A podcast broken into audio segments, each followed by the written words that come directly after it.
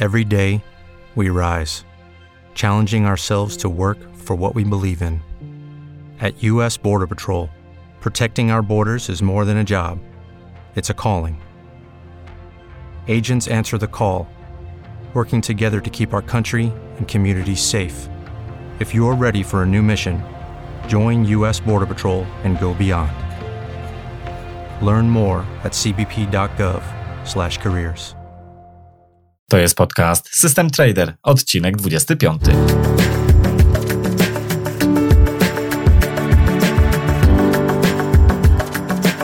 Interesujesz się inwestowaniem na rynkach kapitałowych? Szukasz swojego sposobu na oszczędzanie i pomnażanie pieniędzy?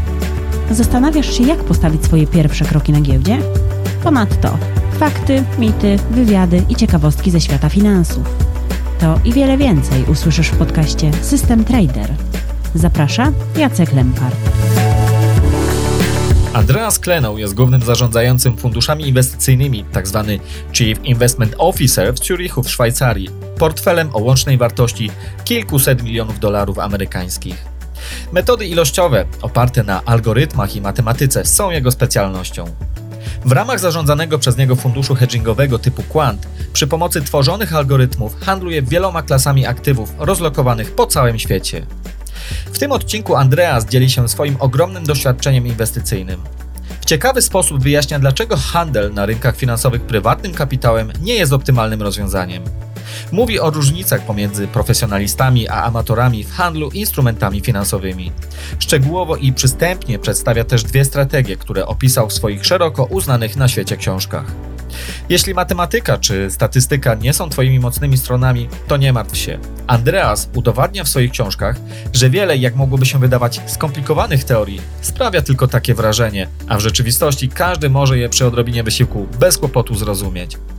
Zachęcam również do odwiedzenia mojej strony internetowej pod adresem systemtrader.pl łamane przez zero dwadzieścia cztery, gdzie znajdziesz dodatkowe szczegóły związane z tym wywiadem.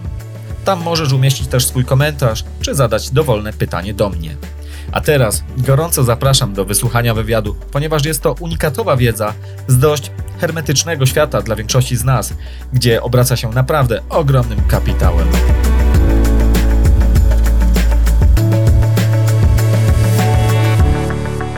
Hello, Andreas. Hi, good morning. Uh, good morning. Thank you for accepting my invitation to the podcast. I have a pretty long list here. Uh, with questions, so let's get started. Um, could you please tell us a bit about yourself, about your career, and how it happened that someone who started, as far as I know, in the I T sector, programming to be specific, which is very lucrative, by the way, decided to move eventually into the financial sector? Well, the I T part was back in the mid nineties. I started with that. Not so much programming, actually. I did a little bit of that, but that was not the main thing back then. Uh, for those for those listening who are well, old enough to have been part of it. Uh, the nineties was a very strange time in terms of, of, of well, knowing computers. Uh, I was in university at the time. I was uh, studying University of, of uh, Gothenburg at the School of Economics over there, uh, up in Sweden. And, well, I, I remember clearly when it happened. Like in ninety-four, nobody wants to hear about computers. ninety-four, computers was... You know, if, if you were pretty good at computers, you kept it to yourself at universities. It's not exactly a cool thing in ninety-four. ninety-five, it's kind of slowly started to change. In ninety-six, well, your grandmother asked you what modem to get. It suddenly just exploded. Suddenly people who, you know, p- people who wouldn't admit that they owned a computer in ninety-four were suddenly talking about uh, bit rates on modems, uh, internet connections, email addresses. Everything just exploded overnight.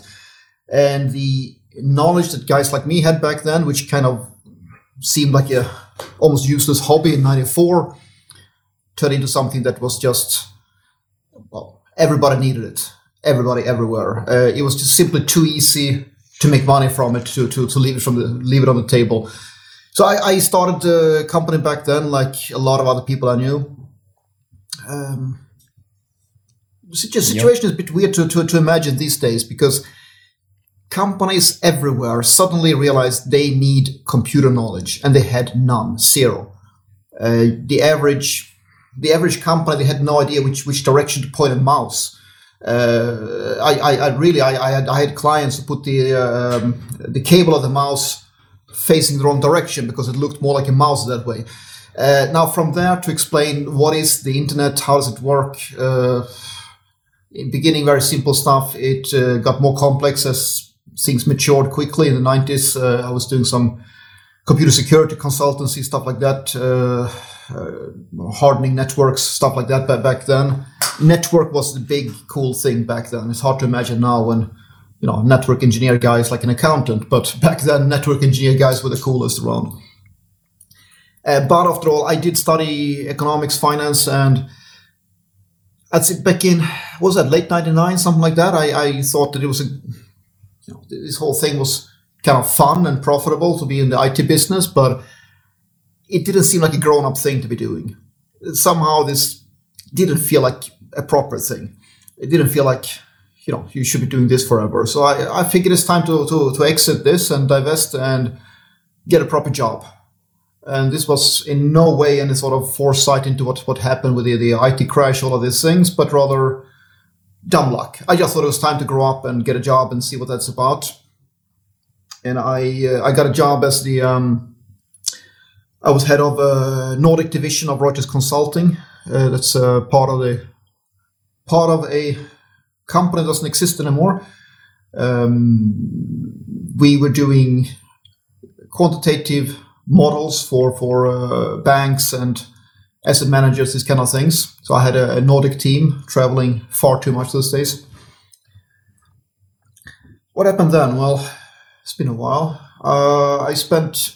Five years in total with Reuters. I advanced quickly for various strange reasons, and I found myself in Geneva on a business trip and realized Switzerland is, well, you wouldn't think it. Uh, nobody plans to move to Switzerland, but once you're here, you realize that why would you want to live somewhere else? So I, I, I kind of stuck around. That was almost twenty years ago now.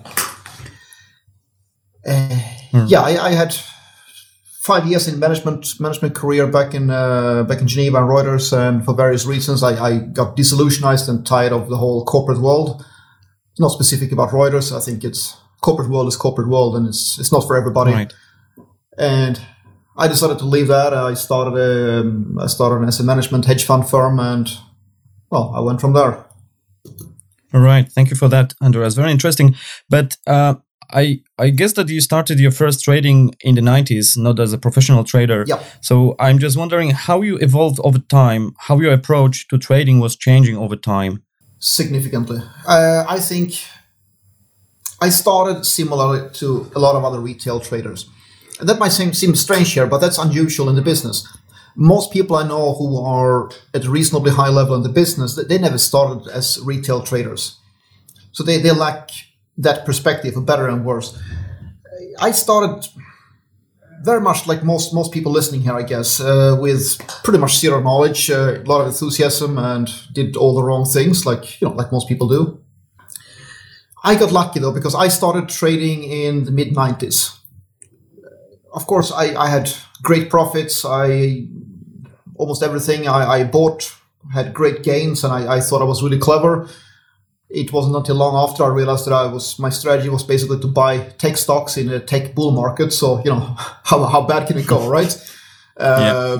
But quite lucky. Not only that I, I made money on it, because clearly I did, me and everybody else, right? Every other idiot buying buying tech stocks in the bull market made money on it. Now, I was I was lucky in that it was fun, right? Because if I had started trading in two thousand, two thousand one, I would probably have lost money again and again, and it, simply moved on to another business. Yeah. So in that way, I was lucky. Right.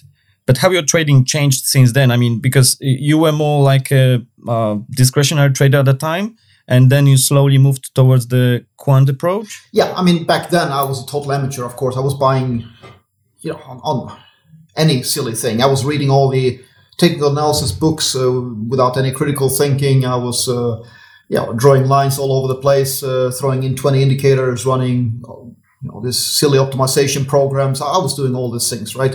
I mean, I, I even had a phase where I went through all this. Uh, uh, the, the uh, I read books about wave theories and Fibonacci numbers and all of this to- yeah. total nonsense, like like most people go through this. But you know, if if you come from that background, you kind of have to go through this and find out for yourself what's what's what is ridiculous nonsense, I was not. So yeah, there was no real structure back then. You know, I I tried everything. I I, I did all the cliche things. I uh, for a while there in the nineties, I was printing a large amount of of of charts every day, taping them up on a big wall. Yeah, I was a fun guy back then. I I, I had a wall full of charts. I mean, actually physical printed charts uh, taped to, right. to the wall. It it seemed like, you know, something that you should be doing. And that's sometimes the problem, you know, when you start out, you do things that you that seems to be, you know, it, things that make for good stories twenty years later, and somehow you, you think that you're supposed to be doing those kind of things. No, it didn't help at all. Uh, well, what happened? I I think after some time I realized that my tech knowledge could be very much applied to finance. I think that was the breakthrough in the end. I, I could I could combine different type of knowledges and, and yeah. construct proper models, approach it from a more scientific point of view, and actually testing hypotheses and building something more from a more scientific point of view. All right. As we may have listeners who are not so familiar with um, quantitative approach, or maybe some people are not even aware of its existence, could you please explain why it may be superior over an approach where uh, which we oftentimes see, we can observe in the media or internet, where people are constantly struggling with uh, struggling uh, with how to interpret, for example, the news. You even mentioned in your book, I remember, uh, where you said something like the financial news can be quite comical. How do you see um, systematic approach uh, to trading? Why it's better in, in, in, in your view than the discretionary approach? Oh, it's not necessarily better. I mean, it's different. Yeah. Um, both can be done in a good way and in a bad way, I would say. And which one, which route you want to pick, it depends very much on your personality, what you what you want to do. But you need to have some sort of this overall strategy that, that works and that fits into how you want to operate. I know some extremely good discretionary traders, uh, some people who are performing amazing results, and they can barely begin to explain themselves what they do. You know, we have the, the funniest conversations sometimes trying to explain to each other what we do for a living. And it's, we're just talking very different languages. Now, I prefer the, the quantitative part for multiple reasons. Um, one, it, it fits my, my disposition, my personality. It's a way of working I like. Uh, I can build, I can spend a lot of time researching and building something, and more or less not running it automatically. Nothing is really unattended. Automated does not mean unattended, as the expression goes. But it, it's it's a way of thinking that fits my personality, as opposed to, you know, another guy might prefer to look at the screen all day, looking at the the uh, order depth, uh, the, uh, the the the ticks coming in, the uh, order book, making fast decisions on the fly, uh, trading in and out, back and forth in, in minutes. Uh, that's not really what I want to do. And I don't want to be tied to the screen, staring at the, the market data screen all day either. So, you know, you you, you pick the kind of uh, the kind of life and the kind of um, business that, that fits you. Right, I understand. But are your strategies, I mean, the one used in real trading, complex and difficult to understand, comparing to what you showed, for example, in your books? We'll get to to the books in a while, but is it something more or less what you showed in the book in your real trading?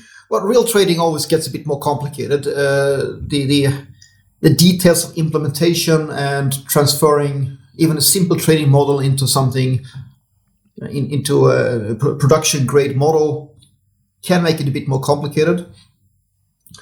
But I generally prefer simple concepts, more long-term concepts, um, keeping every part quite simple. You might combine many different things that might, in a way, create a more complex model on a on a higher level, if you wish. But every every single model is fairly simple from from a from a logical point of view, and I, I think that's a more robust way of working, to find a an easily explainable concept, what you want to trade, and then model it in a simple way, usually long term, from my point of view anyway, uh, medium to long term. It's really not that complex from a mathematical point of view. I'm I'm not the machine learning guy. I'm not the uh, the uh, artificial intelligence. Uh, there's a lot of buzzwords going around. Uh, some of them matter, some don't. But you know, there are people who are considerably more mathematically or technically complex than I am. But no, it fits their personality and good for them. Right. Okay. And what level of long-term annual profit and risk do you aim to achieve in your trading? Uh, this is an important question because I see a lot of misunderstandings on the retail side on this. Uh, there is the, the, the people who are not working in the industry on what, what's realistic and what's not. Uh, I have discussions sometimes with some some, some friends in the business, uh, some who also wrote books uh, on what's realistic. And this might surprise, but I had a discussion recently with a, with a guy in the business I have great respect for, who wrote books as well. I think I mentioned that I believe realistic long-term results over long-term might be uh, maybe fifteen percent annualized. Right. Uh, his point of view was that I was totally wrong, uh, that you know ten percent is more realistic in his view. Mm. And we had a long discussion about you know where in between the span of ten to fifteen percent is is more reasonable. But this is the kind of span where you can have a reasonable discussion. On the other hand, I I, I spoke at a conference half a year ago where there were only retail people in the crowd. I asked, as I often do, about what, what people expect from the market.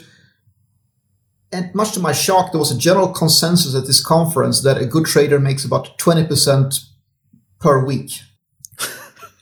per yes, week, per yes. week, yes.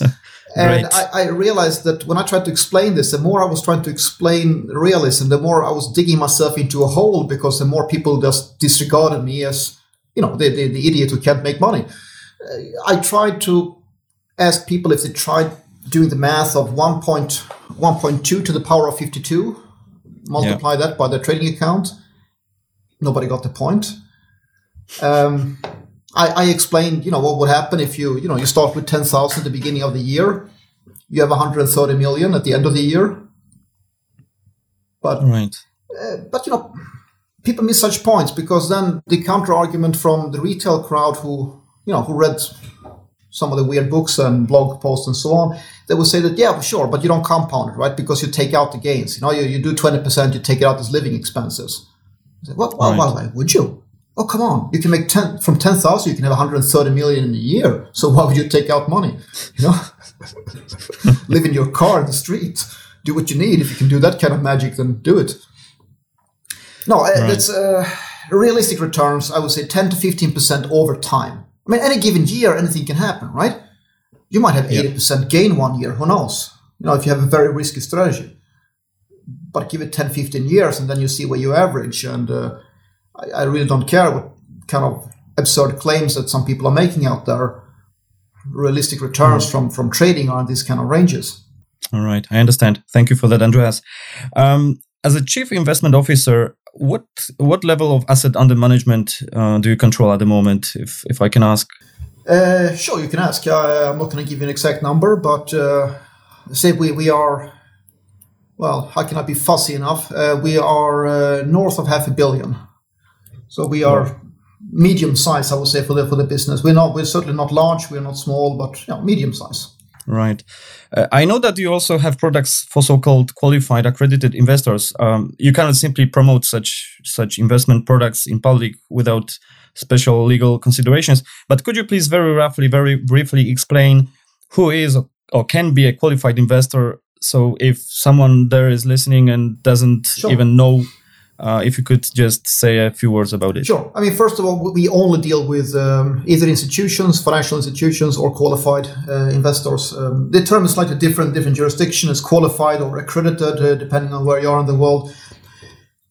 Uh, the legal definition varies slightly as well, but uh, roughly speaking, uh, roughly speaking, in most jurisdictions, you are qualified or accredited if you have a liquid net worth in excess of two million dollars uh, equivalent, not counting real estate. So in, in that that kind of range anyway. And then the rules usually change a little bit. Uh, it is a whole different type of game to, to target retail. If you want to have a, a public product uh, where you want to, you know, anybody can invest a hundred bucks or a thousand bucks or ten thousand bucks. That's a very different business than if you deal only with, say, multimillionaires who can invest you know, half a million or uh, say half, half a million or more in in a single uh, ticket size.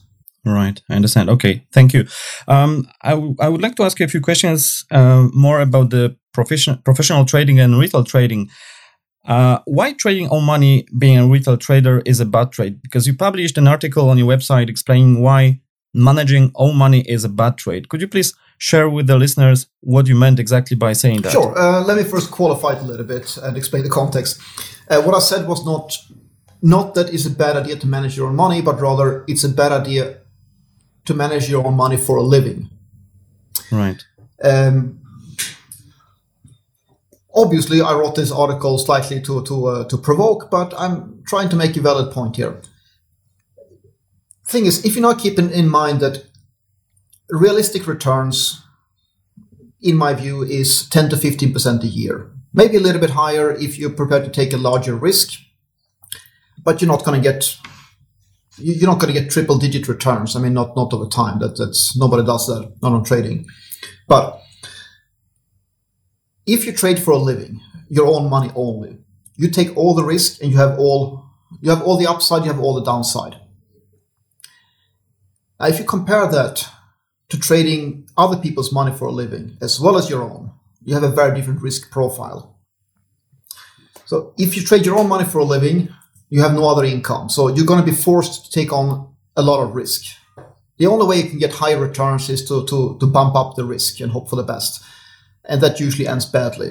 So if you aim for ridiculous high returns, fifty, sixty percent a year, you must prepare for, be prepared for a very high risk. So you make you might make money for a year, maybe two, and sooner or later you blow up and your money is gone. And you can't even compound the money because you're now you're taking out living expenses. On the other hand, if you if you trade other people's money for a living, you can trade your own at the same time, but if you trade other people's money as well, you get a base fee for doing so called man, uh, called a management fee uh, and or performance fee, depending on the structure of your business. But now you can do what you like, you can trade your own money, and you can have a base income. If you look at it from a purely trading point of view, the decision not to trade other people's money, if you're going to trade for a living anyway, and you decide not to trade other people's money, that's, in my view, a bad trade. You yeah. can do the same thing with a much better uh, return profile and a much better risk profile if you trade other people's money as well. So my, my point with that article, uh, to provoke a little bit, was that to to have the dream that you want to sit at home and just trade your own money for a living, that, that's an irrational dream. The dream should be to trade other people's money together with your own for a living. Right, I understand. Uh, actually, I liked because one of your readers put in nice words that from a pure trading perspective, managing other people's money has the same risk profile as a long call position on your own equity curve, where you also collect the premium as a management fee, as you yes, said. Yes, absolutely. Absolutely. Yeah, so that's, and the, the yeah. interesting money in the business does not come from return on your own capital. I mean, neither neither uh, Warren Buffett or George Soros became billionaires by compounding their own money. Exactly. Uh, they, they both have achieved... outstanding. They're some of the best in the world, and they have achieved nearly uh, nearly twenty percent per year annualized over their career. But twenty percent annualized, I don't know how much how much money most people have listening here on how much they could risk on trading, but you try doing twenty percent over that over twenty years, it's good money, but it's not it's not going to be life-changing. Yeah, if, exactly. you, if you instead could do twelve percent and you, you're trading one hundred million bucks of other people's money, now you're talking... So some real return profile.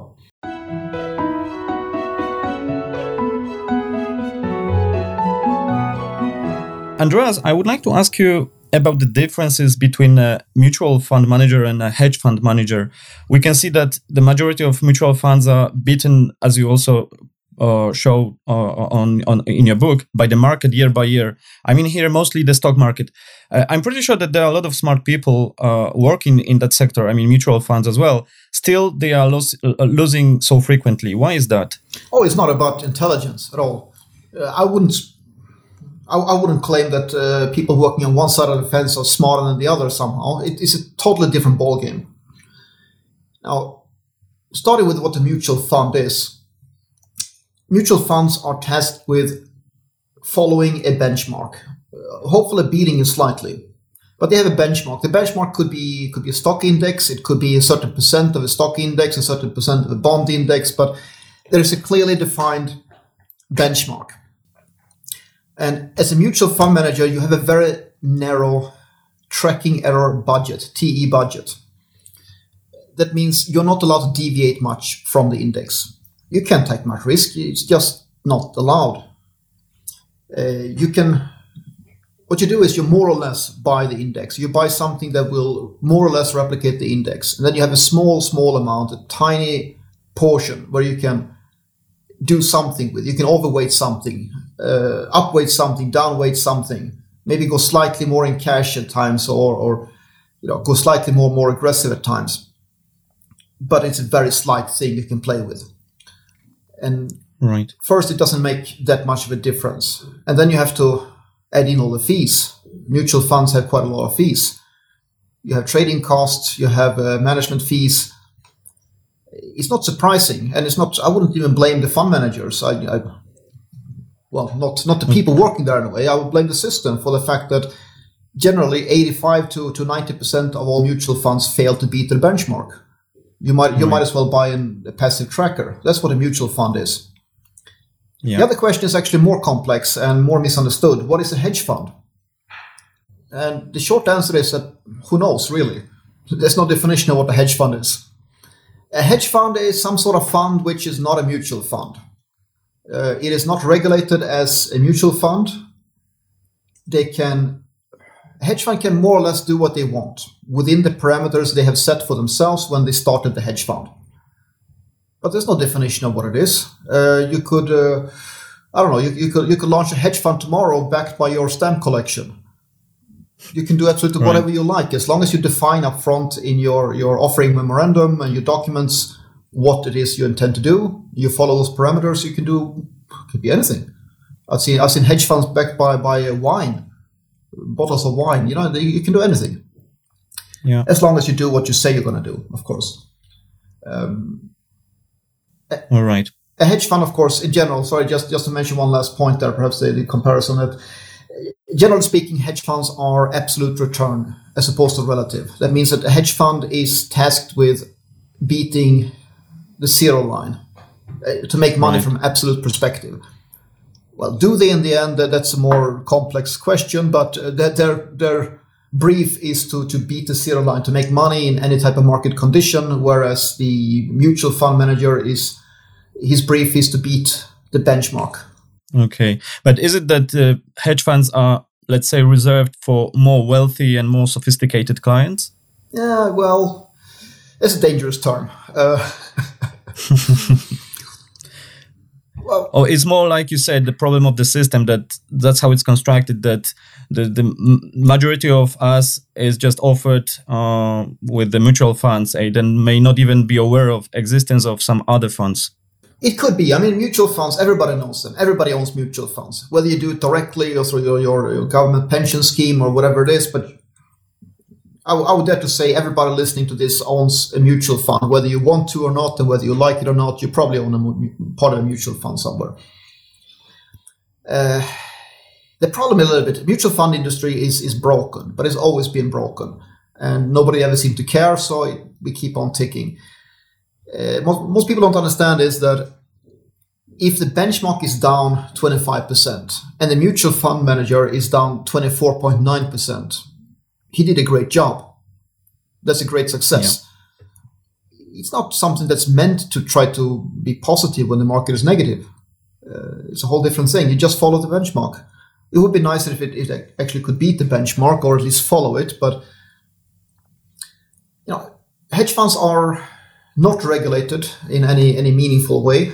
Uh, there's some regulations, obviously, but uh, compared to, to a lot of other things, it's not no real meaningful regulation in a, in a larger perspective. Therefore, there is no real consumer protection. You can pitch hedge funds to normal, well, normal people. There is non-qualified investors, generally speaking.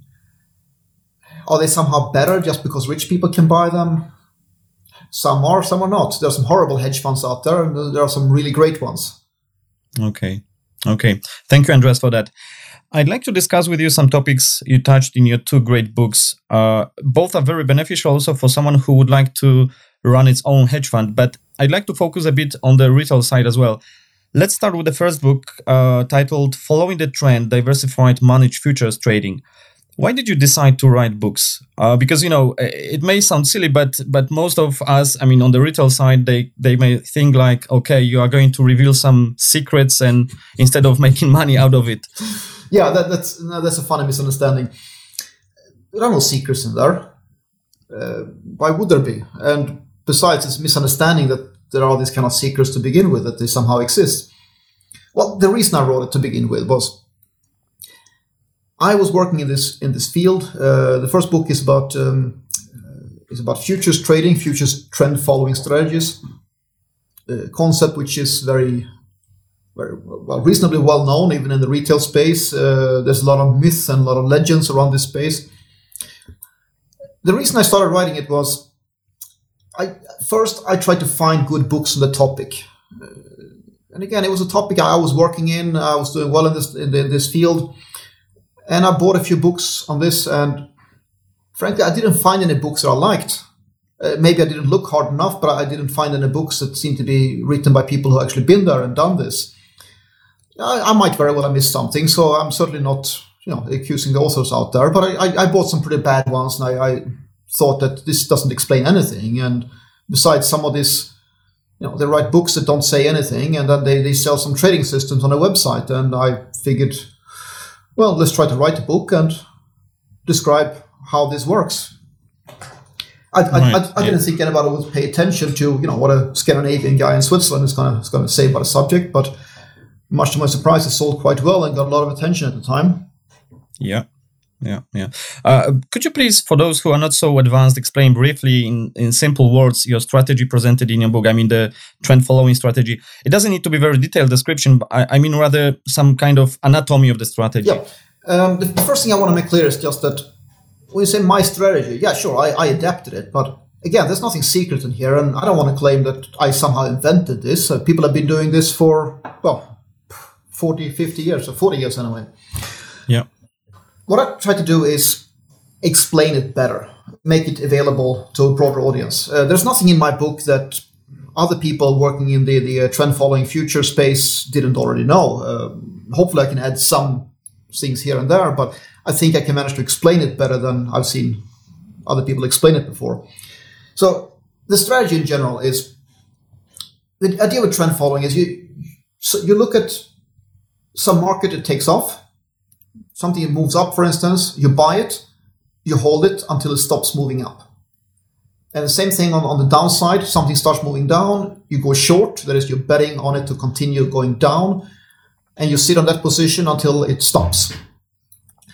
That is the general idea. The problem with this is, if you do it on a single market or even a single asset class, you're taking a very, very big risk. Because quite often a single market or even a whole asset class like stocks or bonds, uh, they can go sideways for a long time, and they can go up a bit, down a bit, up a bit, down a bit, and you just keep losing money. What we do in the field, in, in the business, is we apply a model like this on, first we formulate the rules mathematically, of course, and then we apply this on a very large amount of markets covering all kind of asset classes, uh, stocks, bonds, currencies, commodities. You know, you're trading, uh, you're trading platinum the same way as you're trading, as you're trading, uh, as you're trading uh, lean hogs and live cattle, and uh, you know the, the, the euro and yen, and you're trading everything the same way, which raises the probabilities. And now you construct the mathematical models, you can actually do some, some scientific analysis on your possibilities or your probabilities of, of gaining money, and apply it in a completely systematic manner with a mathematical model that leaves little to no manual input, emotions, feelings, anything else. So, so the strategy is simple, very simple, but but still it shows some solid performance over the years. Uh, but And you give a real proof that there is no secret entries exit, uh, as uh, as most of us could think. But you, as you said, most important ingredient uh, is uh, the proper uh, money management, risk management, and diversification. But to have a well-diversified futures portfolio and not to take too much risk, what should be our minimum base capital for such kind of strategy? Oh, that's a problem with this type of strategy, of course. Uh, in the futures market in general, you need much more capital. Uh, simply because taking on one single contract in the futures market is a much larger position than one single share in the stock market to compare there. So if you want to have enough positions to get proper diversification, well, in my view, it is difficult to do with less than a million uh, dollar equivalent. Right. Even then, you might struggle. Now, okay. There might be other strategies and variations you can do with smaller capital, but uh, sub-million on managed futures is uh, difficult. Right, which elim- eliminates most of the retail traders, by the way. Um, but we often hear the stories about traders who managed to grow from five K capital to millions. Of course, no risk was mentioned. But what would you suggest to someone at the retail side, anyway, who's starting with a small capital? Do you think that it's possible to use some alternative instruments like uh, C F Ds or maybe some L I Ps options or E T Fs? Is it is it feasible, you think? Well, there are clear downsides. I mean, first of all, be very careful with anybody who supposedly made five million out of five thousand in, in a short period of time. That's uh, especially if they then decided to sell mentoring or, you know, other yeah. things instead of instead of launching the the, the, um, the best performing asset management company the world has ever seen. Uh, if yeah, extraordinary claims need extraordinary evidence, and if somebody claims that they know how to fly with flapping their wings and just pay me money and I will, you know, sell you a brochure that tells you how to jump off a building and flap your arms, you, you might want to be a little bit skeptical about that. But um, this type of, of, of uh, alternative products, yes, they have some value, but you have to understand the trade-off. Uh, To be fair, you can get slightly higher return on small capital. It's it's a little bit easier to get uh, higher return numbers on, say, five thousand bucks portfolio uh, trading some trading stocks or trading uh, some some products suitable for small accounts than it is to have very high returns on ten million bucks portfolio or a hundred million. Still, uh, these products uh, they have some drawbacks. Uh, you mentioned um, you mentioned C F Ds as an interesting one. First, you have to understand what C F D is. There are two very different types of C F Ds. There are C F Ds on cash instruments like, like stocks, and there are C F Ds on futures. And apart from the name, they don't don't really share any any any, any mechanical properties. They're very different instruments. C F Ds on stocks make very little sense to me. I think the main purpose might be to bypass stamp duties if you live in a country which which has those. Yeah. Uh, C F Ds on stocks have uh, quite a high funding fee. It's been a while since I looked at that, but you, you're probably looking at around ten percent or something per year in funding fee. So if you just hold a C F D on stock for a year, you're going to lose ten percent on just the, uh, yeah. the funding. Uh, C F Ds on futures are those kind of, you know, no fee instruments. You know, just like just like when you go to the, some some some tourist uh, exchange office and exchange your your. your euro for, for sterling, and they have no fees on the currency transaction, right? Uh, that is, you pay in terms of spread. Yeah. Um, so first you have to look at the spread, which is not so easy to, to model, to build mathematical models on, but that's going to cost you. Second thing is, of course, with uh, C F Ds, you have a counterparty risk. Uh, one of the great things with futures is that you don't really have that. You're dealing with a clearinghouse like everybody else. And which individual or which company, whoever it is, who has the other side of your futures contract, it doesn't matter. You'll never know who is on the other side, and it doesn't matter. Uh, that's not your counterparty risk. But if you're trading C F Ds, your counterparty is your, your broker. Right. Uh, so if something big happens there, it's a big market event, and they get wiped out, all bets are off. That's, mm. not, that's a very different thing. There's a reason we would trade standardized futures with a, with a clearinghouse. Uh, L I Ps, I really have no no experience with, so I'm not going to say much there. I mean, my, my general uh, comment on, on options product is that, well, uh, beware of Greeks bearing gifts, first of all. Uh, second, so to use um, using options for leverage is generally a bad idea. That's generally that's the amateur way of using options. Options have a purpose, yes, fine, but to use options just to gear up the risk is a bad idea. That's a, that's okay. a sucker's game. That's not what what is interesting with options. If you really want to get into options, well, step one, study the Greeks. If you don't know what Greeks are, then don't touch options at all. Um, if you're not aware of your, your, your sensitivities to various factors, don't touch them. Mo- most All right. professional option traders uh, do not trade delta, they, they trade gamma or other factors, but yeah, be careful with options. They're much more complicated than they might seem. All right, thank you for that. Um, what in terms of performance we can or should expect from a trend-following strategy in the long run? Well, similar to what we talked about. I mean, look at look at large hedge funds out there and look at where the span is. Yeah. I'd say some of, some of the very, very best, some of the really amazing ones, they, they have achieved something like, you know, eighteen, nineteen percent. But that's very rare. All right. Okay. Um, but you also mentioned in your book that although the strategy per se is simple, but to run a business as such is not. So even if you have a properly uh, built model and strategy at hand, it's still not so easy to run the business. Could you please explain why? Well, it's a very different thing. I mean, funny enough, I had a question this morning from um, somebody sent me an email uh, who asked me a little bit about starting up some sort of hedge fund business or trading business.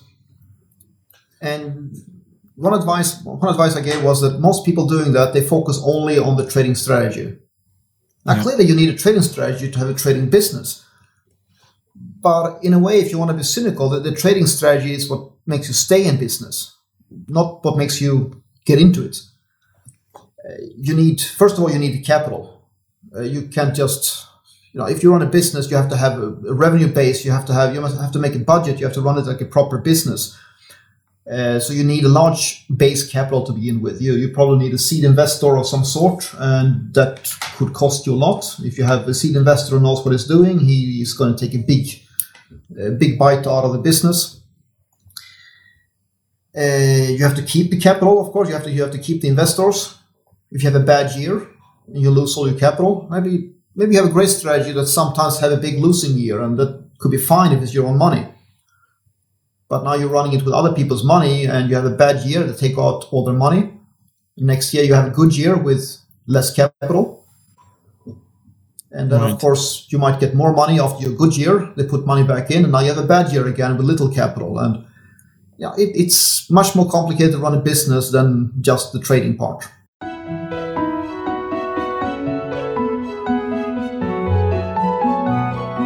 I would like to ask you two questions about uh, your trend-following strategy. I mean, your, I mean, the one which you described in your, in your book and which you adapted to to the needs for uh, for book. But uh, because as we know, the trend-following approach was broadly used. I mean, it was not used for the first time, but it was popularized by so-called turtles in the eighties. And although the the core entry-exit signals presented in your books are in the same canon as the original turtles rules, you are doing some things differently. First, for example, what I notice is that you are not risking a fixed percentage of your capital by trade, for example, one or two percent of the portfolio. You are rather setting a level of maximum volatility a given position may cause during the day. Could you please explain a bit why you're using a bit different position, different position sizing method rather than this, which is known in the public domain since many, many years? Well, the turtle strategy is interesting. The turtle story is interesting. It, it's There's a lot of myth around it, which means you should be, again, very careful, because whenever there's a lot of you know, mythology around something, people stop critical thinking for, for some reason. Yeah. Uh, I know some of the turtle guys uh, I got to know after my, my books and these things. I didn't know them before. Uh, I believe they would agree with me that the original turtle rules, in a way, they, they got lucky. It's an extreme risk strategy, and I do mean extreme risk strategy, which was deployed during a time when this extreme risk strategy worked. If you model these rules, and they've been made, made public by, by uh, Curtis Faith some ten, fifteen years ago or something, uh, one of the, the original turtle guys. Yep.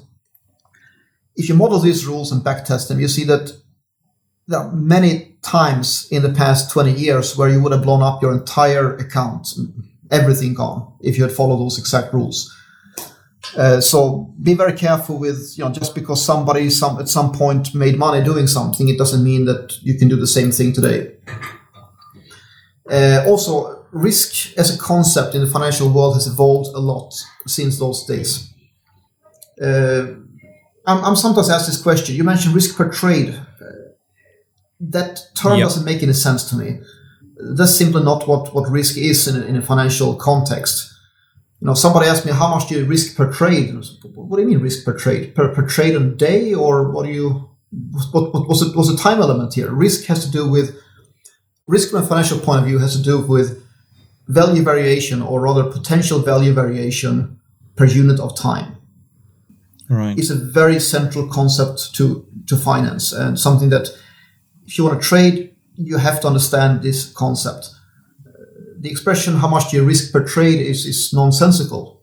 What in, in the next uh, in the next five minutes or next twenty years? Well, what are we talking about? Um, volatility is a necessary component. Some sort of volatility measurement is a necessary component to risk management. So your perspective is more focused on the portfolio rather than the position. Yes, absolutely. Um, slightly different point, but yes, you're absolutely right that what happens to a single position doesn't really matter as long as your portfolio behaves the way it, it, it should. I mean, okay. Who, who cares about the position level if the portfolio level is performing? Okay. And what about another difference I noticed uh, is the lack of pyramiding in your approach. And again, sorry for that, but in this original uh, original description uh, of the of the rules uh, which were used by Turtles, they were using so-called units, u- units and they were pyramiding the position. So yep. Once the market was going in the favor, they were adding to the position. Yep. Uh, again, this was a long time ago. I don't want to criticize these guys. Um, I'm, I'm sure these guys, uh, the ones who are still trading, are not using uh, similar rules. Uh, you can see from their results, uh, some of them performed incredibly well afterwards. So I'm, I'm convinced they're not using the same approaches anymore, or variations of it, probably. Pyramiding, in my view, makes no sense at all. It, it breaks simple logic. It, it fails simple logical tests. Um, again, you're taking a position based on value variation, right? So let's say you you, you buy a stock at one hundred. Now, after a bit, after some time, it goes up to well, one hundred ten, and now you double your position. It goes up a bit more to one hundred twenty, you double again. So the mm. question is, did the forecast somehow change here? Why did you massively increase the risk? I mean, did the probabilities of, of success somehow change because you got a lucky entrance to begin with? Uh, it does. It doesn't doesn't make much sense. And what happens if, say, you, you're supposed to buy at one hundred, double it at one hundred ten, and double again at one hundred twenty, for instance, and say now, now, now you you missed the first entrance when the price hit one hundred. You were out for you know longer than average bathroom break, and you missed one hundred. So you come back to the screen, and it's already at one hundred ten. Right. Now what do you do? Do you skip the trade? Do you buy one position size? Do you buy double position size? And now you have an interesting problem, because now you have to realize that mathematical finance, it's, it's all about the state of the position, right? Well, I mean, what, what you have going forward, history doesn't matter. It doesn't impact the future. So if your answer here is you should buy one position, just the normal position at one hundred ten, then your logic is totally out the window. If your logic is that you buy the double position size, at least you have some sort of reasonable consistency. Right, I understand. But doubling, doubling because, I mean, probability didn't change just because you entered at one hundred, right? Hmm. Okay, I understand. Okay, thank you for that. You backtest in the book shows that uh, transactions on the short side are not profitable, um, and uh, and it's a, basically a problem with the short positions. Could you please? Uh, I'm I'm talking about the short. Uh, uh, I mean, I'm talking about the trend following strategy. Could you please explain why is the short side such a big problem? Or I mean, I don't know if a big problem, but a problem that basically it may happen that on that side, you're not making any money or very uh, not so much money, and majority of your profits are coming from the long side. Yeah, for most for most uh, asset classes, uh, the short side is very difficult. Bear markets tend to develop very differently. You tend to have more violent uh, counter reactions. You get kicked out of trends more often, and not all, but most standard type of trend following approaches would probably over a, say, ten, twenty year period make more money if you just skip the short side.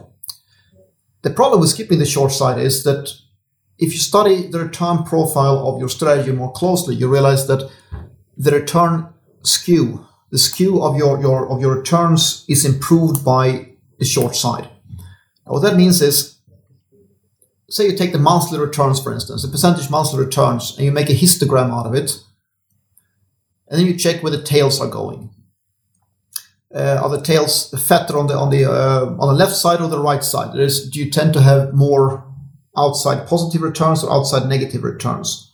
Yeah. Clearly, you don't want to have a fat tail on the negative side. You don't want to have uh, large losses, large surprise months uh, on the negative side. But you do want to have those occasionally surprise, occasional surprises on the positive side with some outsized positive months. And what you realize is that your, your return skew is improved by the short side. The reason for that is that even if they don't perform well over, say, ten, twenty-year period, they do tend to perform well when you really need it, in crisis period. You presented in your book a very nice application of the modern portfolio theory introduced by Harry Markowitz. Uh, basically, you put a question if a standard long, long-only equity portfolio could be improved by mixing it with uh, some managed futures strategy, like trend following, for example. And you use the concept of the uh, so-called efficient frontier. Could you please briefly explain in simple words the, the idea behind? Well, the idea is that you combine uh, multiple, two or more approaches, and you see, can we improve, can we improve upon, say, the relationship between, uh, well, depends on which variables you look at. Normally, well, you will look at the um, the return and the volatility, the return and the risk. Can you improve right. upon this by combining them? And this is a This is one of the concepts that I really like from, from modern portfolio theory. This, you could argue there's a lot of funny things in that if you go into the academic side, but uh, this is something that, that clearly has a value, that you combine different strategies and you achieve a better return profile than any of the individual strategies could have could have achieved by themselves. Right. And clearly, this has, has to do with diversification, and diversification is something that, well, everybody should be aware of how it works, and the the, the easy value, easy, well, if the the, the the the clear possibility of improving strategies by simply diversifying better. Right, as you, as, as you nicely said in your book, that volatility here is essentially the currency in which we pay for returns, yep. and the, the the efficient frontier helps you to. to to solve that equation. Um, but do you think that uh, it's possible to use the efficient frontier uh, for blending trend-following strategies with uh, short-term strategies, for example, counter, counter-trend strategies? Oh, yeah, absolutely. Absolutely. Uh, but there's a drawback here. Uh, from a mathematical perspective, most people realize that after they model core strategies long enough that, well, you don't need to do it so long to realize that you can improve by... So you have you have three, four slightly different type of trading models, all performing fairly well. If you combine them, you get a better result as a portfolio. Uh, difficult number one with that is, of course, that you generally need much larger capital to be able to do that, to allocate to multiple strategies. It complicates uh, the operational side, obviously, to handle it. Uh, but there's also one more aspect that most people might overlook. Right. If you... do this on a professional basis, it might hurt your business. You might come up with a better strategy by combining, say, in this example here you put here with a trend following and counter trend, mean reversion strategies and trend following. You combine it, you might have a better product visually. It looks, it has better mathematical properties. But now you go and pitch this to, to a large pension fund and they say, well, you know, the C I O at the, the pension fund is going to say that, you know, you, you're trying to do my job for me. You know, it's up to me to decide which strategies I buy and at, uh, at what at what ratios. Right. And now you're presenting a product where you combine you combine different strategies at a fixed weighting. So you're trying to do my job for for me. You might lose a deal because of that. So from a business point of view, it, it might actually hurt you, even though it, it makes mathematical sense.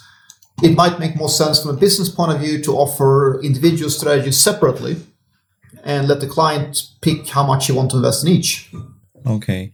I understand. Okay, thank you for that, Andreas. Very interesting. Um, how the right approach to backtesting should look like? Because you quite often point out this in your book that uh, with the backtesting software, especially on the retail side, we have, we can very quickly end up with the funny results, but they will be disconnected from the reality. So how do you see the process of the proper backtesting should look like? Well, it's a complicated subject. Uh, we could probably speak a couple of hours just about that. But uh, briefly, I mean, you have to approach it from a scientific point of view first. Um, you have to have method- method- methodical approach and not cheat. I mean, you can very easily cheat on your back test, right? Yeah. Yeah. Uh, if you use the same data and you, you keep modeling over and over again, you spend months and months uh, running back tests on, on the same data, of course you're going to end up with a model that looks absolutely amazing. I mean, whether you, you do it deliberately or not, you, you're training your model to the data. Anybody can make a model which has perfect results in the past on a, on a specific set of data. So you have to be careful on how you run your backtest and what modifications you do based on the results you see. I mean, there are some obvious things, uh, of course, like uh, having a different set of data to train the model and to um, to test it out, test the result. But you have to be quite strict with this. Uh, I would say every every time you run a simulation on a set of data, you are you're decreasing the value of the simulation. You're you're using the data. Right. So say, say you, you run a simulation, you realize that, uh, oh, we stopped out too early. Oh, I changed the stop loss a little bit. Now you run it again, and it looks better, right? Yeah. But now you already you already started to destroy the value of the data here. Uh, and do you do you see any value in periodical reoptimization of the strategy parameters? I mean, here the walk-forward analysis approach? Uh, dangerous, dangerous. I know some people who do that successfully. Uh, I don't, but... tricky. I mean, again, you're risking overfit. You're risking that you, you keep adapting to the recent past, and that might not be what the future holds. But you would like to see that the parameters you said, they are more or less stable. I mean, that it's not like you will slightly change one parameter and the whole strategy is, is not working at all. So that, that would mean that it, it's not a useful strategy. So at least you need to know that the surroundings of the parameters you set are also valid. Yeah. Yeah, I mean, anything that has, has to do with optimization and changing variables is inherently dangerous. It's not that you should avoid it, just be very careful, because there's always a temptation to over-optimize, and that doesn't help predict the value of the model. Right, I understand. Okay, thank you for that. Uh, now I have a question which may sound very silly again, but do you think that the trend following is going to die uh, as the market are changing? Because, you know, we hear this story again and again that trend following is not working again because there was a flat year or whatever. Do you think that indeed, because it seems like the, the, the times are more difficult for the strategy, which was, for example, in the eighties, but do you think that indeed it's going to stop working at some point or, well, or not? Well, trend following, yeah, trend following just died, and it's just died about, I don't know, every every, every few years it dies, it seems like. Um Yeah, it, it's a funny one. Uh, the same is said for, for some other strategies as well, but for some reason, everybody likes to predict the end of trend following. Uh, you compare with the eighties. Yeah, clearly there's a difference. There's a big difference since the eighties. Um, I'd say the return on trend following models has gone down. Is it still a valuable, is it still a valid approach to the market? I would say definitely yes. But you have to look at the reasons why returns have gone down. There are I say there are, there are two really big reasons. There are a couple of reasons, but uh, a few more reasons. But the two really big reasons, which are really the same. Okay, now I'm quite confusing. Let me explain here. So okay. uh, the main source, the biggest source of returns in the long run, especially back in the eighties, part of the nineties for trend following, has to do with rates, the fixed income sector, uh, fixed income right. and money market. Uh, to be clear, for those not familiar with it, money market means uh, not, it's not about currencies. Money market is about short-term, uh, short-term government papers, futures based on that. So, situation we had in the Western world uh, since those days was we started off with a very high yield situation, and the yield has then slowly been moving down decade after decade. That resulted in two different things, thereby two factors. Back in the eighties, you had very high return, which means you got very well paid for placing money with the government. And a future strategy like trend following most of the capital you don't actually need. Futures, yeah. It's not like stocks where you pay up front, right? You yeah. could, in theory, uh, trade a million bucks with a hundred thousand. Um, that's not a good idea, of course. So we are most most of us we are we're fully funded, but you don't want to keep the excess money in cash on a bank account. I mean, look at what happened to the guys doing that with Lehman or M F Global. Uh, so what you do normally is you place that in government papers of some sort, various of varying duration. These days, you don't make money on it. You do it for fiduciary safeguarding only. But back in the eighties, you got a very large return on on this money. So maybe you yeah. place sixty, seventy percent of, of the fund in government papers, just for safekeeping. And I don't know, what do you get back then, depending on your duration? Maybe you got eight percent or something on it. Maybe you got uh, on a fund uh, fund impact level, maybe five, six percent impact. And you got paid management fee, you got paid a performance fee on that as well, of course, which was obviously quite nice, uh, being paid performance fee for, for risk-free interest. This is obviously gone. There is no more free money from the government. Now, the other thing here is, since yields slowly move down decade after decade, uh, trick question for everybody out there, what's the relationship between price and yield? Yes, it's inverse. So yeah. trend followers basically held government bond, go, uh, well, government bond futures long on the long side because the price kept going up as the yield kept going down, and you just roll it month after month, decade after decade, and this was an amazing trade. It's not the only source of return, of course, but this was a great contributor for, for a long time. Those two revenue sources are now gone, um, at least for now. With the yield levels we are now, we can't expect either one. Uh, the other thing we've seen, uh, unrelated problem we have seen, but this impacts many out there, many strategies, is a highly globalized world and a different type of information flow. Everybody looking at the same events, whether this is a, a U S debt ceiling discussion, uh, some some election somewhere, referendum. We constantly have single point in time which changes everything, where everything from from the the uh, the euro against yen uh, currency rate to the, the the bond markets, the currency markets, everything suddenly changes overnight because of a single decision coming out. That is very bad for, for trend following in general. What we want to see in trend following is uneventful, slow markets. I mean, up or down usually doesn't matter as long as it just keeps ticking. Right. But but you still do trade, I mean, using such approach? Yeah, I mean, obviously, most people in trend following space had a less than stellar year last year, but hey, that happens. You can't you can't go into trend following and think every year is going to be great. Yeah. Uh, yeah. In the long run, yeah, sure, returns are lower than they were in the eighties, but they still beat stock markets. Nobody says the stocks are dead, and you have to you have right. to keep in mind that if you compare with the stock markets, in the long run from the stock market, you can expect to have five to six percent annualized return, five to six percent annualized return over time, with occasional drawdowns of fifty-five, sixty percent. Yeah. And nobody yeah. says that uh, we should stop, just simply stop the stock market, right?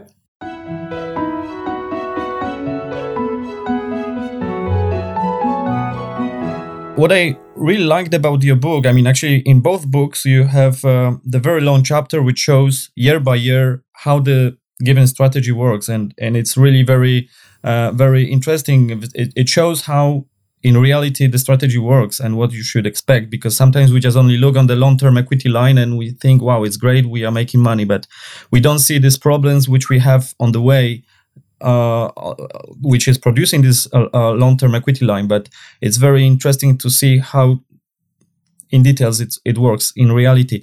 As you mentioned about the stocks, um, I will uh, slowly move to the Stocks on the Move, another book which you wrote about uh, the strategy Uh, dedicated to stocks market. Um, and you said that it's uh, around five to six percent per year in the long run out of stocks market.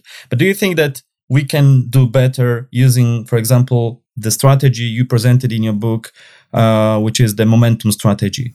Yes, I mean, clearly you can do better than the stock market.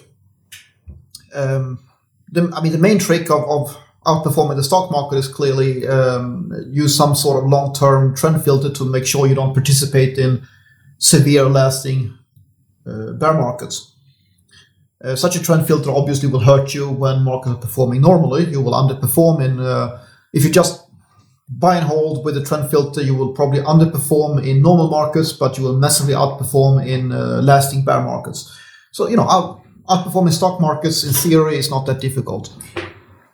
It doesn't make for the most attractive strategy to do that, but you will beat the market in the long run. And why do you claim that stocks are the most difficult asset class? Well, the problem there is you don't have enough diversification. Uh, that's why I really like uh, the futures markets, because you have so many different type of markets behaving very differently. Now, in the stock market, sure, you have a very, very large number of stocks. But in the end, they behave more or less the same. Some move up a little bit more than the rest, some move down a bit more than the rest. But particularly when something happens, where there's some sort of event that affects the whole market, then everything moves the same way. So there's no way to hide. This um, internal correlation in the in the uh, equity asset class makes it very tricky. So if you build equity strategies, you will always more or less be dependent on the index. You can build strategies that behave different from the index, don't get me wrong, but but the success or failure of, of your strategy will be dependent on what type of market regime, what type of market climate you have at the moment. Therefore, you are, in one way or another, a bit index dependent. Right, I understand. You also emphasize in your book that we have to be very careful on the survivorship bias, which is a big trap, uh, if especially when we um, do modeling on the stock markets. And uh, because we can just have a funny results which are fully disconnected from the reality. So this also makes this class of asset uh, more difficult to, to model, right? Yes. Because we need to know, for example, when exactly the specific, I mean, on the specific day, what was the set of companies in a given index? Yeah, that's one way to approach it. That's that's what I did in the book. Um, to describe the problem first, let's say you build a strategy. You want to you want to backtest some some trading rules and start off with the current stocks in the S and P five hundred, for instance, and test that.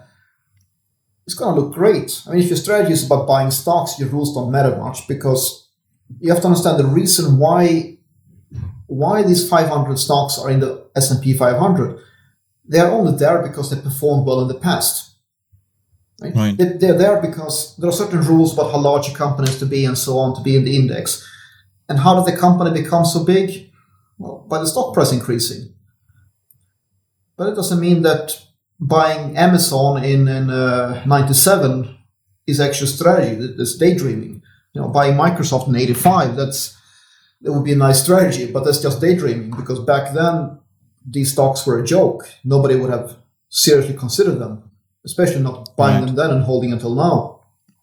So yeah. What you have to do when you model strategies there, when you, when you try to come up with trading rules, is you have to take into account which stocks is reasonable to assume that you could have looked at at that time. Which which stocks would you have considered if this would have happened in reality? If you would be trading in the mid-nineties, what were the set of stocks? And frankly, most of the stocks you would have considered, in the, in the a large part of the stocks you would have considered in the mid-nineties went bankrupt. Exactly. All right. Thank you for that. Um, you also uh, put a point in your book that the trend following doesn't work on stocks, and therefore you you give a You gave a special name for your strategy. I mean, special, just a different name, uh, which is a momentum strategy. Could you please uh, uh, tell us about the difference between the momentum, uh, uh, equity momentum strategy versus the trend following strategy? Yeah. Um, okay. First, just uh, as before, I just got to make clear that I'm not really claiming to have invented the, the, the term momentum in any way here, or, well, I, I made a slightly different version, a slightly different twist on a momentum strategy, but there's nothing there's nothing revolutionary here. I would say what, what yeah. I add is a better explanation than at least I found before, and that's my motivation for writing it, not for, you know, telling some, you know, explaining some super secret model, which frankly doesn't right. exist anyway. But, um... Okay, the reason I used a different term, the reason I was quite strict with this terminology, was to highlight the difference. Now, if you want to claim that trend following works on stocks and your definition of trend following is slightly changed from the normal trend following on futures, that's perfectly fine by me, as long as you understand what what you're doing. My point here is that it, is, it needs to be done differently, and therefore, to avoid confusion, I tried to emphasize a different terminology. It is very similar in a way. Uh, but when you do the equivalent of trend following on futures, you lack diversifications. You can't just run similar type of rules as you can on futures and expect that you could make money in a, in a, in a bear market, for instance, by buying momentum stocks. That's, that's not going to happen. Momentum model will lose in the bear market, for sure. Right.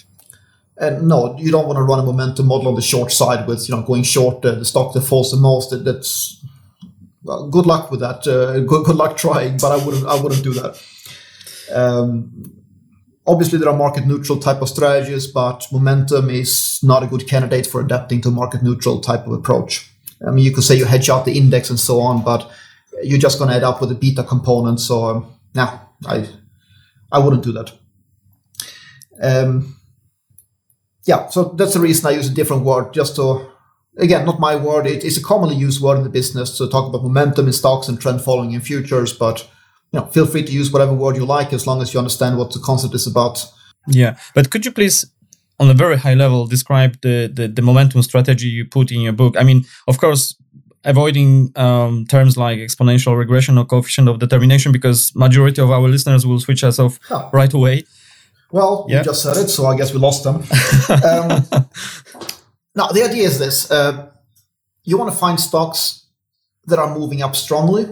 And the theory is that when something has been moving up strongly for a while, it probably continues strongly up a little bit further. At least it has slightly higher probability of, of continuing up than simply dropping back down like a stone. That's the general idea. And now you have to find some sort of mathematical measurement for how do you locate which stocks are moving up the most. And what I did, uh, without using uh, the, the mathematical terms here, I tried to find a, find a way to measure not only how much it moves up, but under what kind of, of uh, volatility. I, I like stocks that move up in a reasonably smooth manner, not not something that moves sideways for a week and then doubles and moves sideways again, to have the extreme example. Right. As smooth as possible. Okay, understand. Uh, and uh, you said also before that uh, the stock market in the long run gives us around five to six percent return. What about, and this is just passive uh, investment, so we just invest in the stock index, for example. But how about this kind of strategy? What we can, how we can beat the market? It's hard to say what's realistic in ret- terms of return, but um, you, you, you can achieve higher by using this type of methods. How high? Well, at least in the past, I try to be careful with saying these are our simulations describing the past. I'm teaching the concept how to do it. I'm not, you know, the usual disclaimer. I'm not recommending any specific way of trading in the future, but here are right. models which have worked historically, and here are the reasons for it, the details, how it works, and you know, that's what I try to add. I mean, clearly, Clearly, the problem with the stock market, uh, the big elephant in the room, are the the, the massive bear markets, and we had right. we had two of them, two really big ones in say in, in the past generation. Had current generation has seen two really big ones. Uh, if you manage to avoid them or at least reduce the impact of them, you already well pretty much doubled your your return over time. So we saw. Twice the market lost about half. Uh, then, of course, you can argue on the other side that is that curve fitting. We have two events. We can very easily slap a two hundred day moving average or something on there and avoid the drawdowns. But are we just curve fitting to two observations here? Does it have predictive value?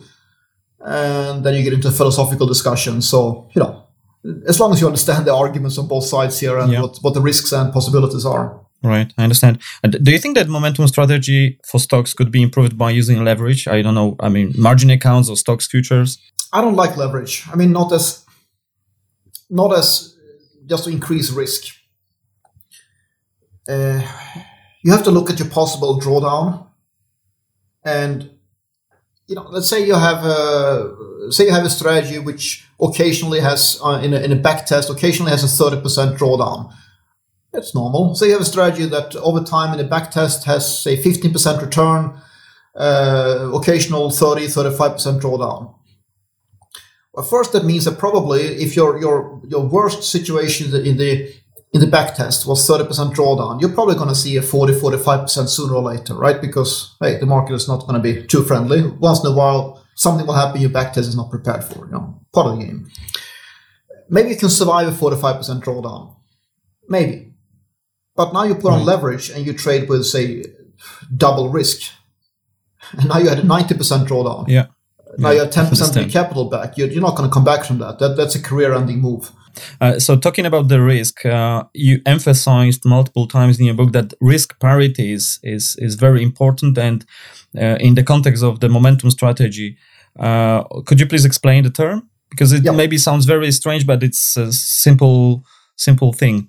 Well, weighting in, terms- weighting in general is very important. That is, how much do you allocate to each position? Uh, I am not a fan of, of the term money management, mostly because most you hear about so-called money management has to do with uh, pseudoscience and uh, numero- numerology or, or worse, right. some, some Las Vegas uh, blackjack strategy type of, of things that really don't belong in finance.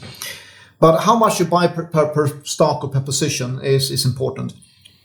Uh, first, you have to realize that one reason that the stock market performs so poorly, not just the, the, the bear market, as I mentioned before, but is because of the extreme concentration.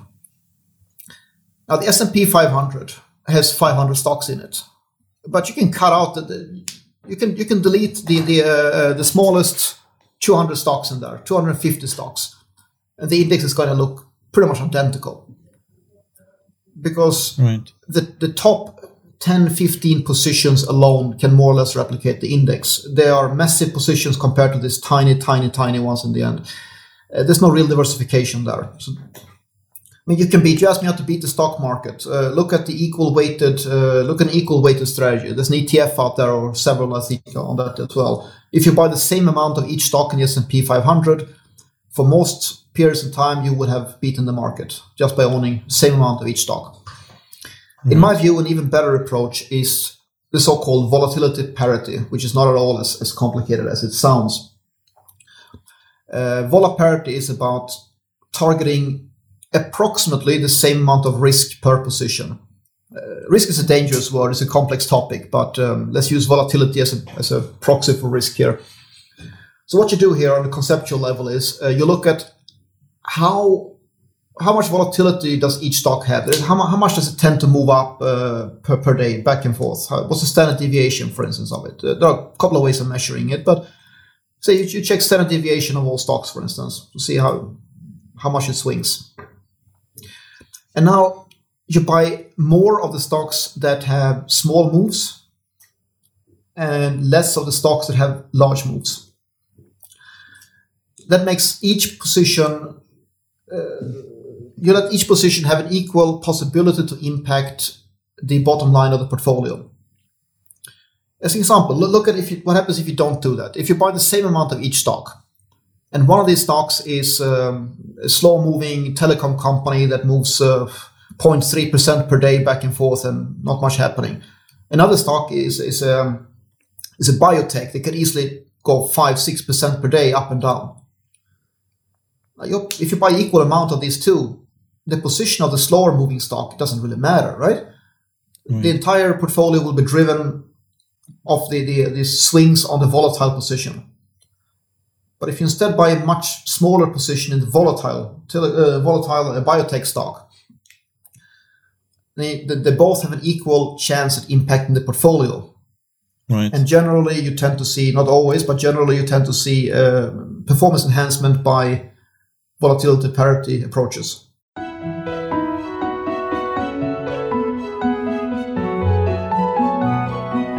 Andreas, provided that someone was able to implement the strategy you you, you showed in your book, which may be quite tricky uh, if done not on the professional side, do you think that such approach is more accessible to, to trade for a retail trader uh, in terms of the capital requirements? Yes, of course. I mean, this is the advantage of, of stocks versus um, futures. Uh, futures are not meant for retail. Uh, futures contracts usually has quite a large face value, sometimes the hundreds or thousands of a single contract. Uh, on the stock level, of course, you can buy a stock for, oh, depends on the price, you can buy some, some stocks for thirty bucks. That's all it takes. So yes, of course, you can implement uh, much more complicated systematic portfolios and other type of portfolios in the stock market with smaller amount of cash. Right. More, okay. more accessible. Right. Okay. Um, I think that uh, that's it for the stock momentum uh, strategy. And I've got a few final questions. Sure. Uh, do you have any plans to write a new book? I do actually. Uh, the, the problem is always is uh, writing books is, I'd say that it's a hobby. It's, it's not a business. It's a hobby. And uh, hobbies always take backseat to actual real business. Right. Uh, I do have a manuscript at the moment uh, in front of me on my computer. I've been on and off working on for a long time. Um, at one point, I had five, six hundred pages. I wasn't happy and deleted most of it and started over. Uh, I think I'm up to about four hundred pages again. But yeah, I, I'm hoping to complete something here. Uh, at the moment, this manuscript is about. It's a very practical book on how to use Python for backtesting. How to get right. up and running, how to get it installed, how to get everything working, get the data working, as well as detailed source code, how to build multiple uh, trading models, uh, explaining what they do and why they do it, and so on. That's what I got at the moment. And uh, unless I wake up one day and think it's crap and delete it and start over again, uh, that's probably what the book is going to be. Uh, so the plan is to get that done within the next half year or so. Uh, you, you said it's a more like a hobby, but I saw that Stocks on the Move you self-published, and and um, I, I'm talking about this here because my country of origin is Poland, and I can tell you one story which may be interesting to you. Namely, we have there an um, extremely popular, uh, successful blogger who writes about personal finance. His name is Michał Szafrański, and around mid of two thousand sixteen, he self-published his book in that topic. I mean, around the personal finance. And since then, in less than three years, he sold already around seventy thousand copies, which generated him around uh, two millions of dollars so far. So just amazing. So, you know, from hobby, you can make a great business as well, even sell, uh, selling the book. That's that's just an example I I, I can share with, with you. Um, you mentioned about the Python. Uh, why did you decide to learn Python when you, uh, while you were, uh, you are still uh, working, as far as I know, uh, with the right edge in C Sharp? Yeah, let me just uh, just a brief comment since you since you mentioned it. I don't know this guy at all, so I have no comments on, at all on this situation. But um, books in general, extremely extremely few people. I do mean extremely few people make any sort of meaningful money on selling mm-hmm. books on finance. Uh, I am aware of one person in mainstream finance books. I mean, the self-help books is a different thing. You know, if it's personal finance, self-help book, uh, yeah, those have a mass appeal. You can sell. It's a, you can sell large amounts. It's a broader audience. Yeah, that's uh, if you can if you can do a book that can be sold at, at, as, a, as an impulse buy at airports, then lucky you, because that, that's that's going to sell. Uh, as far as I know, and I, I spoke to. Well, my publisher of my first book claims that I'm in the top one percent of, of best-selling authors in the field, in, in trading books. And uh, if that's true, then, well, then it's a pretty sorry state of affair. I mean, it, it's it's a hobby business, I would say. It's it's not it's not meaningless mm-hmm. money, but, you know, it's a hobby. Um, as far as I know, there's only one person in, in proper finance books who is making serious bucks, and obviously that's Michael Lewis. Right, of course. Uh, if he can be called finance or, finance author anymore after branching out. Uh, also, regarding self-publishing, um, just I just want to comment on that since you brought it up. Um, if there are people out there considering writing books, you might want to might wonder, why did I first publish with one of the largest publishing houses and then self-publish? It's a weird situation with with, with books these days. Um, twenty years ago, you needed a publisher. The question is, do you need one now, other than to put a log on your book? Yeah. Uh, it's it's an interesting question.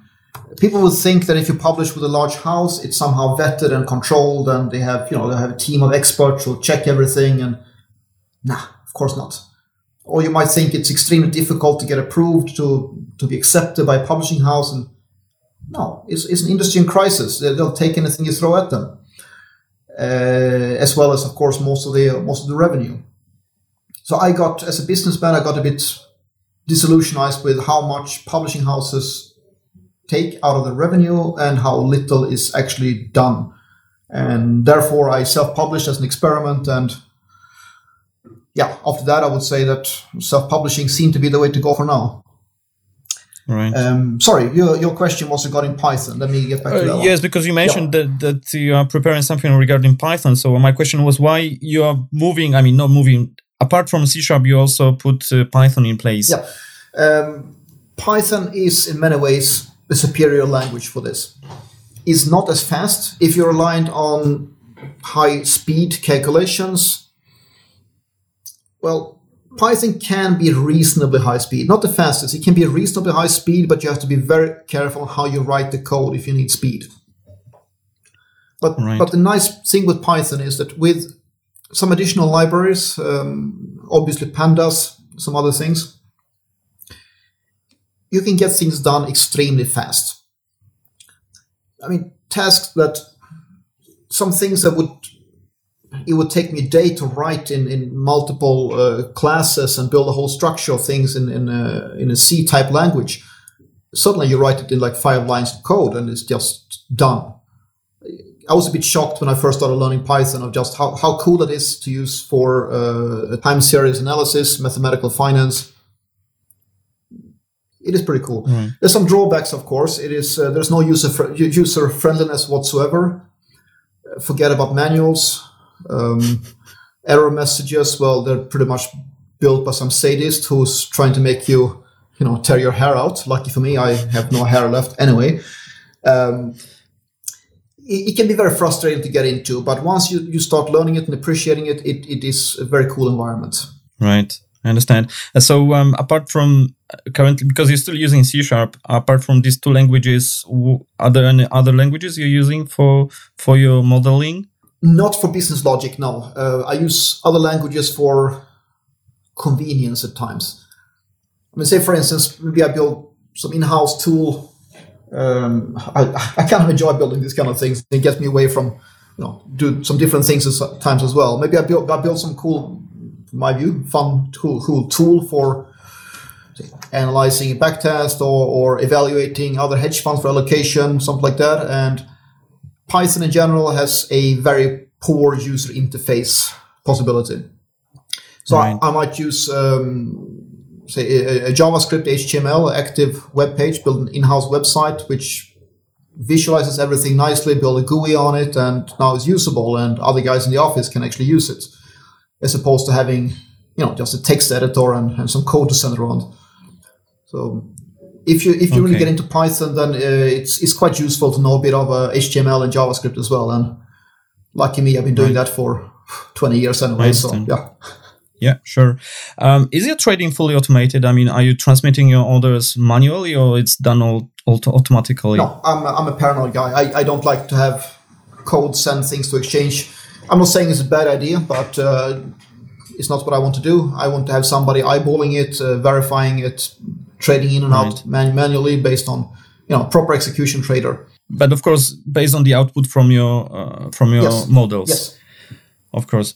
And um, what was your biggest lesson in trading? I know it's very often the same question repeatedly asked, but um, do you have any lesson which you remembered very well regarding trading from your past? Oh, probably. It's just one of those things that's hard to come up with on the fly.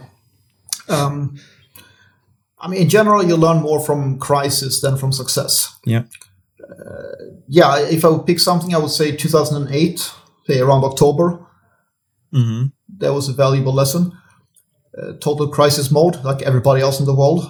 You know, those days, I'm not sure if you were trading back then, but yes, you know, there was a while where by the end of the business day, you have to consider, you have to do an anal- analysis of which which of the world's global banks is least likely to go bankrupt un- until tomorrow morning.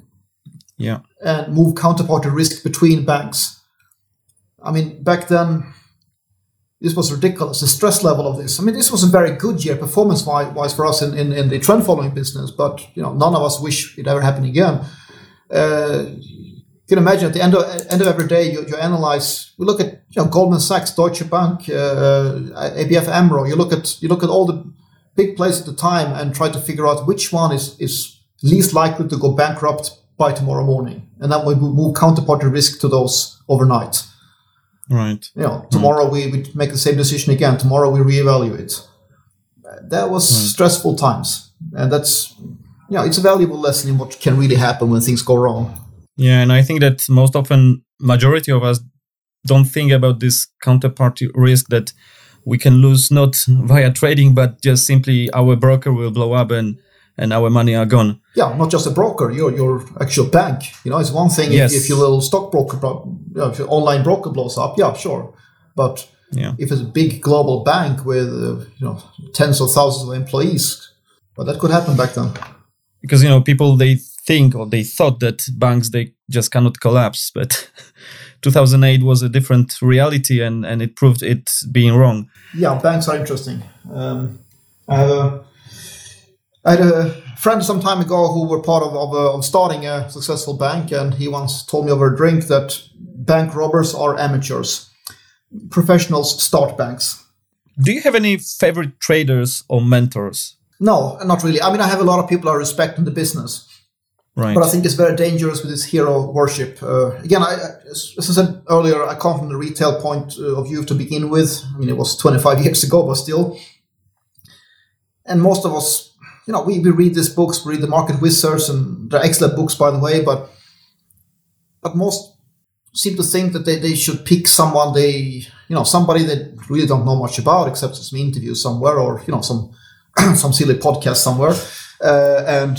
somehow emulate them and look up to them, and that's a bad idea, you know. Just because somebody had success in a certain way doesn't mean that you can do the same way. You you might find you you might have to find your own way, because some something worked twenty years ago doesn't mean it works today, and you know it, it's hard to know. And you know, and also we have survivorship bias here because we are talking about these people who are successful. Yeah. Sure. And we are skipping people who just uh, you know lost. And uh, they are not mentioned. So yes, and it's always uh, the usual danger. Ne- never meet your heroes. You know, there's a, there's a lot of people in the industry that I, I, I really respect. Some of them, some that back in the nineties you would have thought were the, the, the best, the coolest traders in the world. Some of them were. Some of them, after meeting, talking to them, learning about the product and so on, some some really are, and some are really not. And you can't really figure that out from You know, from, from reading books and interviews or podcasts, and you know, it's a dangerous thing with hero worship. Uh, find your own way. You know, listen to information here and there, take your own things, and you know, do your own thing. Yeah, Andreas, thank you so much for being here today with me on the show. I'm sure that you provided lots of value to everyone. Just before we quit today's interview, is there anything else you'd like to add? Hmm. Um, Well, I'm looking at uh, you were kind enough to send me a paper with some of the some of the questions here, and I just saw the last last one on, on your your paper has said something about favorite book. Yes, and, yes, uh, please go ahead. Uh, I just thought I'd plug it again because I think it's actually one of the best best books on the topic written, and I, I should start charging this guy because he's he's. Uh, I, I plugged his book a couple of times before. Uh, right, Rob, you owe me another beer next time. But uh, mm. Rob Carver's first book, I, I think, is uh, should be mandatory reading for anybody who wants Very to get into book. systematic trading. It's um, yeah. let me see his book. His first book, I believe, is just called Systematic Trading. Yes. Yep. Yes. Uh, Great book by indeed. Robert Carver. Yeah, it's it's a good book. Yeah, yeah, and he explains pretty difficult things in a nice way. Yes. And realistic, uh, that's the important thing. I mean, you can see when a book is written by somebody who's actually been there, or you know, some, some cowboy who really hasn't been there. Mister Carver is also a big fan of Python language, programming language. Uh, yes, yes, that's true, yes. Yeah. Uh, I can say also that, uh, honestly, and I'm not paid for that, I can recommend everyone books written by, by you, Andreas. Thank you. They are also very well written, easy to understand, and full of value. They are very, very practical, although it's not easy to implement, so there's no free dinner. And properly used strategies described there, but they are really very well written, so I can absolutely recommend it to everyone. And as I said, I'm not paid for that, but no, really very great books. Yep, appreciate that. Um, thank you, Andreas. So, um, is there anything else you would like to add? Or? No, that's um, all far from my side, and I Hope I managed to contribute something useful to somebody yes. out there. I'm very sure that you provided lots of value for everyone here, so I'm very grateful for that. Thank you very much and have a good day. Thanks, you too. Thank you. Bye-bye. Bye.